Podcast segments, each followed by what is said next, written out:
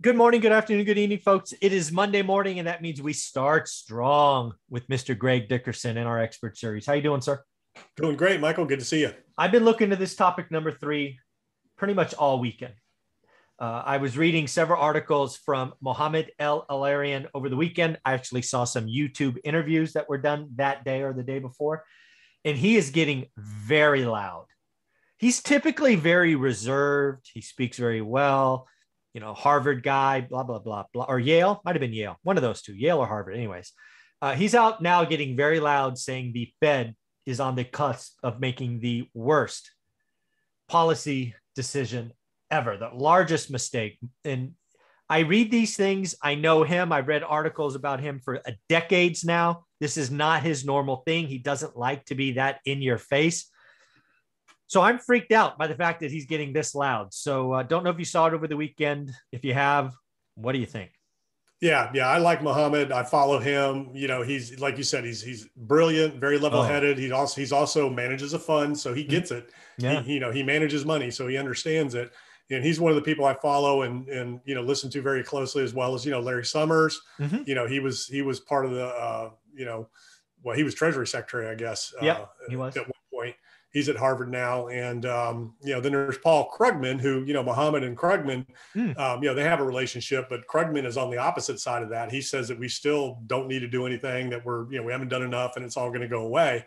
You know, but uh, yeah, I mean, he's getting very loud because it is very dangerous. I mean, we're on, you know, we're looking at damage done beyond a level that anybody's ever done single handedly at the Fed, even Greenspan. I mean, he was one of the worst, mm-hmm. you know, Fed chairs that we ever had. And I guess, you know, his philosophy is that Volcker, you know, was really the only one that had a full grasp of what what a Fed's responsibility and policy should look like. Mm-hmm. And um, you know, that was before my time in terms of my awareness of the economy. Sure. I haven't really Mine studied Volcker Volckernomics. You know, I haven't mm-hmm. really studied that, but um, yeah, it's getting very dangerous. And he's not the only one. Summers is starting to, you know, starting to sound the alarms. Mm-hmm. You know, a lot of other people are, are starting to sound the alarms. And uh, you know, even you know Wall Street hedge fund managers, you know, like Bill Allen, mm-hmm. you know, he's he's starting to uh, you know sound the alarms. I mean, it's it's you know it's getting pretty tricky out there. Yeah, and so again, yeah, there's a lot of people, and again, Mohamed El-Erian for me is like those other guys. They're on my radar as well, but they're they're more, they're more in your face kind of, kind of human beings, including Larry Summers, right? Just, Bill Ackman. I'm sorry, Bill, I meant yeah. I meant Bill Ackman. Yeah, Bill Ackman. That's who I thought you meant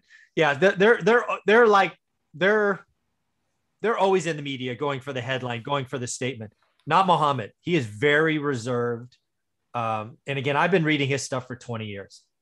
I this this this article, this video, I think it was uh, I think it was on Bloomberg, I think.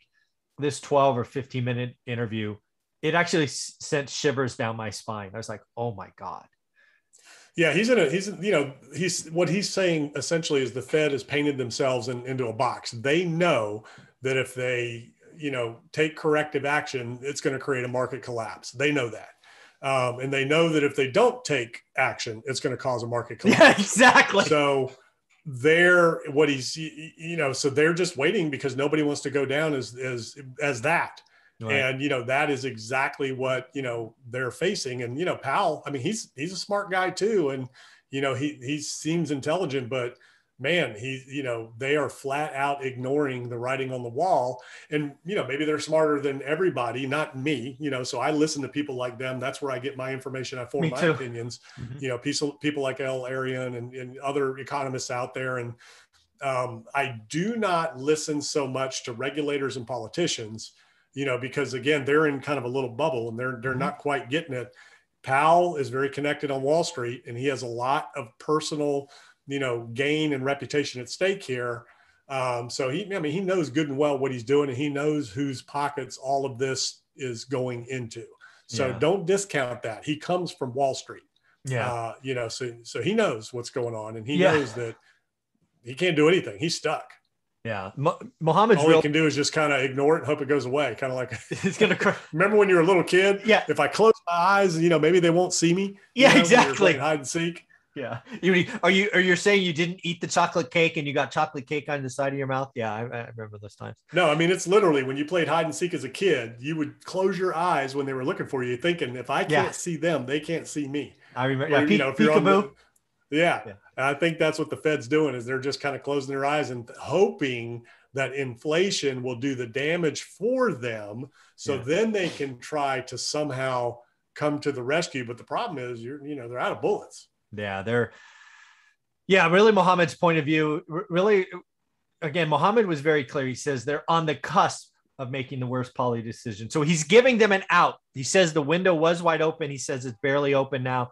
And he was very clear. And again the fact that mohamed was very clear makes me nervous. He's basically saying the Fed has got to taper faster, faster. It's got to get ready to raise rates faster. Because he's saying inflation is taking off, right? Uh, actually, this morning I just jotted these down. Um, well, here's the funny thing too. Like, so this is really interesting because the Fed, when it was created, you know, in 1997, it, it had a mandate from com, com, Congress when it was created, promote effectively the goals of maximum employment, stable prices, mm-hmm. and moderate long-term interest rates. That now, is what, their mandate. What, That's what the only was, thing. What year was that? It wasn't um, 1997. 1977. Oh, 77. Okay. Since 1977, they have operated under a mandate from yeah. Congress right. to promote effectively the goals of maximum employment, stable prices, moderate long-term interest rates. So, right. Uh, what what do we have? We don't have moderate long-term interest rates. Yeah we and again, have yeah. more jobs than people that want to take them. Mm-hmm. You know, uh, so you you've got a, you've got for the first time in the history of this country, you have you know however many millions of jobs available, and only you know a million, let's say five million jobs available, and only a million people, you know. Uh, mm-hmm. Uh, I actually have the numbers. It was a JOLTS report, J O L T S. It came out on Thursday. 10.7 job open, 10.7 million job openings, uh, 8.4 million folks looking for work. Yeah. So I mean, how, how, how do you do that? You know, and then uh, what was what was the other one? So maximum employment, oh, stable prices. Well, they, they lost on all three. so, yeah, they're not not good. You know, so their mandate is and only ever was those three things, and now they've become the largest Zillow buyer of everything. Pump, buy, buy, buy, buy. Yeah uh, it, it's very interesting because I've I actually have an econ degree, right? That's my undergrad. So I studied Volcker. Uh, and I actually went back here recently, the last four or five months, and I studied the. I'd never gone past Volcker, right? Volcker was a topic in school because he was the guy that broke the back of inflation, right? So he was somebody we studied. But actually, recently I went back and studied the Fed presidents pre Volcker, and what Jerome Powell has done is the same mistake that the guy, not the one right before Volcker, because that guy only lasted nine months, but the one before him. Um, he was a business guy. And what he made his his bones on is I'm going to worry about employment only, and the rates will take care of itself. What did Jerome Powell do about it about a year ago, maybe 18 months ago? He basically flipped. He went from priority A being stable prices, priority B being full employment, because you can only have, as any parent knows, one number one priority. This 1A, 1B nonsense is just that nonsense. Volcker flipped it. And once he made that flip, he was toast. He is trying to get to full employment and be stable prices be damned. And that is, we're seeing the ramifications of that right now. Yeah, it's interesting. The other thing that, you know, El-Erian is war- warning about, you know, are interest rates and you know, the servicing of the debt. So, you know, everything's fine and hunky dory as long as interest rates are, you know, nominal. Right. You have to start raising interest rates now. You know, that's the interest rates on the debt, you know, that that we are servicing. So at some point that becomes unsustainable, and you're just printing, you know, to sustain the printing debt. debt. Yeah. Once you print, once you print money to service the debt, game over. Right yeah. now, even though our debt to GDP is 120 some odd percent or whatever it is, we can still service it because rates are 1% or whatever they are. yeah. One. You know, the Fed has been, done. you know, they've been the largest buyer of bonds, you know, as of late. And if they continue on that path, then what does that do? Where does that push the money? Yeah. Yeah. So again, this is um as we get ready to end the year, it's uh, it's becoming very interesting times. Um, I guess based on our conversations today, you believe inflation is bad and getting worse. Would that be a fair assessment of your thoughts? Oh yeah, I think everybody does. I don't think there's anybody rational thinker out there denying it now. Everybody knows because everybody's paying it. Everybody's paying it. You know, it's just you know these for whatever reason these politicians just won't admit it. You know, they just won't uh, acknowledge that it's happening. And uh, you know, it's going to be interesting times. You know, now what does this mean to the markets, to the values, to you know, real estate and all these things? You know, between now and the end of the year, I think until the Fed does something, until things change from a monetary policy, it's still bull market on. It's still yeah. values, price go up, number go up. Santa Claus rally. Nobody's. I don't see anything happening in what six weeks is all we have left in the year. But that doesn't mean that the risks don't get bigger. That the, there's not some market accident out there waiting to happen. But yeah, that I. That, it's very rare that I that I because I I read this stuff every day, but watching uh Mohamed talk about the, the largest poly, policy mistake ever yesterday that did send shivers down my spine. So yep, be careful. Be careful. I guess last thing we talked about, oh man, six months ago or so, is Jamie Dimon sitting on 500 billion in cash. I think it's almost a trillion dollars now. Is that still kind of the right answer? If you think there's a market accident and there's a bubble everywhere, you just sit on cash for a while. Is that you know? Oh yeah, yeah. I mean, you know, Buffett's the same way, and a lot of people, you know, a lot of people are discounting them and saying they're irrelevant because they've just missed this. They are old. That. Yeah, yeah.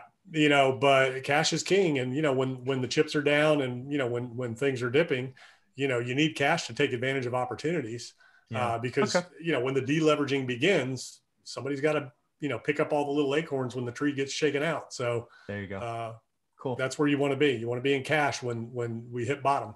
Yeah, folks, you got to do yourself a favor. Follow Mr. Greg Dickerson. He talks about some amazing stuff that I am not uh, experienced enough to talk about. And again, Greg, yeah, where to go? Again, you know, the most important thing to know is the top. Yes, it's more important to know the top than it is the bottom. That's the key because you know if you're buying at the top there ain't no bottom you know you know for for you at that point you know moving yeah. forward and you know you don't want to hit bottom after you bought the top and wait years for it to come back and just be stuck in a trade and have no cash so yeah. you know just just understand you know it's very difficult to call the exact top and you don't need to but you need to be somewhere in that curve mm-hmm. you know so that you can exit and then you can buy back in and just you know whatever it is whether it's real estate whether it's stocks cryptos it doesn't matter you know it's peaks and valleys you know and it's cycles and time frames you know? Yeah. so bad times never last good times never last. It's peaks and valleys and cycles. And if you even look at the bull market we've been in and everything other than real estate real estate's been pretty much straight up for a while. We had a little hiccup 2010 11 but it's mm-hmm. been pretty much straight up since 08 09 mm-hmm. um, the markets you can see these little corrections as they go. So you know you want to sell at the tops of those buy back down in the bottoms and just kind of catch those you know, and the real question is at some point, if we face a deleveraging, if El-Erian and some of those people are correct, um, you know, is there going to be more of a long-term sustained bear market, you know, which is again, just a decline in, you know, GDP and values, you know, below 20% for a sustained length of time, um, you know, not just a couple of months. And, you know, can we mm-hmm. climb back out of that? Does the Fed even have any power, you know, to bring us back out of that? Or do we just need to delever and reset and go? So be interesting to see how this plays out. Yeah. Well, do, again, do yourself a favor, follow Greg Dickerson. How should they do that? Yeah, gregdickerson.com. All my info is there. YouTube podcast. Go check it out. Thank you, buddy. Take it. Take care. Mm-hmm.